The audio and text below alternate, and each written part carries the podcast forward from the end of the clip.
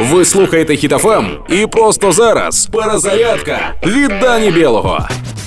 Нещодавно Росія влучила у шиномонтаж у Львові. На жаль, є постраждалі. Рашка від початку війни заявляє, що лупашить тільки по стратегічних об'єктах.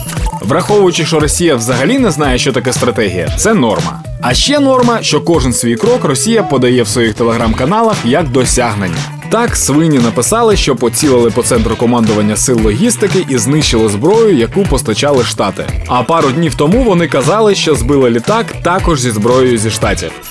Напевно, нещодавний удар по новій пошті був саме через те, що США постачає зброю новою поштою. Брехня Росії досягла такого рівню, що я вже не можу повірити в те, що можна бути настільки тупими. Наступного разу Росія може розбомбити пункт прийому склотари, бо це стратегіч. А, ні, ні, ні, ні.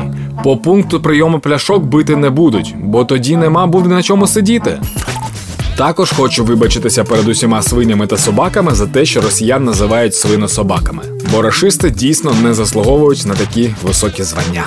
Віримо в ЗСУ, допомагаємо нашим воїнам всіма способами, підтримуємо одне одного, бо тільки разом ми переможемо тих потвор. Слава Україні! Проект Перезарядка на Хітофем від Дані Білого. Слухайте на сайті HitFM.ua та у подкасті «Хеппі ранок» на Google Podcasts та Apple Podcasts.